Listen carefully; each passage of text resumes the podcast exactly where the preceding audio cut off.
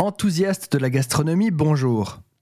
Entrecôte au grill, l'odeur du café torréfié, du pain grillé ou encore des endives braisées, quel phénomène se cache derrière ces mets qui les rendent si appétissants ? On pourrait penser que la coloration est simplement le résultat d'une combustion, mais il y a bien plus que ça derrière cette réaction chimique, car oui, j'ai bien dit réaction chimique. Cette réaction s'appelle la réaction de Maillard, du nom du chimiste Louis-Camille Maillard, qui en fit la découverte au début du XXe siècle. Au cours de la cuisson, les acides aminés constituant les protéines réagissent spontanément avec les sucres, et c'est ainsi que les aliments cuits à haute température brunissent et obtiennent leur saveur et leurs odeurs si caractéristiques. Pour simplifier, c'est une sorte de caramélisation des protéines. Notez que la réaction de Maillard ne se produit que sous forte chaleur, au-delà de 145 degrés Celsius.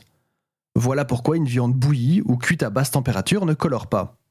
La réaction de Maillard ne se produit pas que sur la viande, au contraire. Essayez de sauter vos brocolis ou vos carottes la prochaine fois plutôt que de les cuire à l'eau ou à la vapeur comme nous le faisons d'habitude.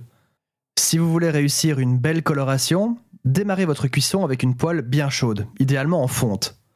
Veillez à avoir suffisamment de surface chauffante par rapport à la surface à cuire, car si vous mettez trop de matière dans une poêle trop petite, elle va vite perdre en température et votre produit risque de bouillir, vous faisant par la même occasion rater votre réaction de Maillard. Évitez absolument de trop remuer votre produit avant que la réaction ne se produise. Vous pouvez utiliser du beurre pour encore plus uniformiser la coloration, mais c'est pas obligatoire. Alors évidemment, chaque médaille a son revers. En effet, sur le plan nutritionnel, beaucoup de nutriments, dont bien évidemment les protéines, sont dégradés au cours de la réaction de Maillard. Et au-delà de 200 degrés, la réaction aboutit à la pyrolyse et à la formation de produits de glycation avancée, ou des AGE, aux effets toxiques et néfastes pour la santé. Veillez donc à colorer avec maîtrise, mais surtout modération.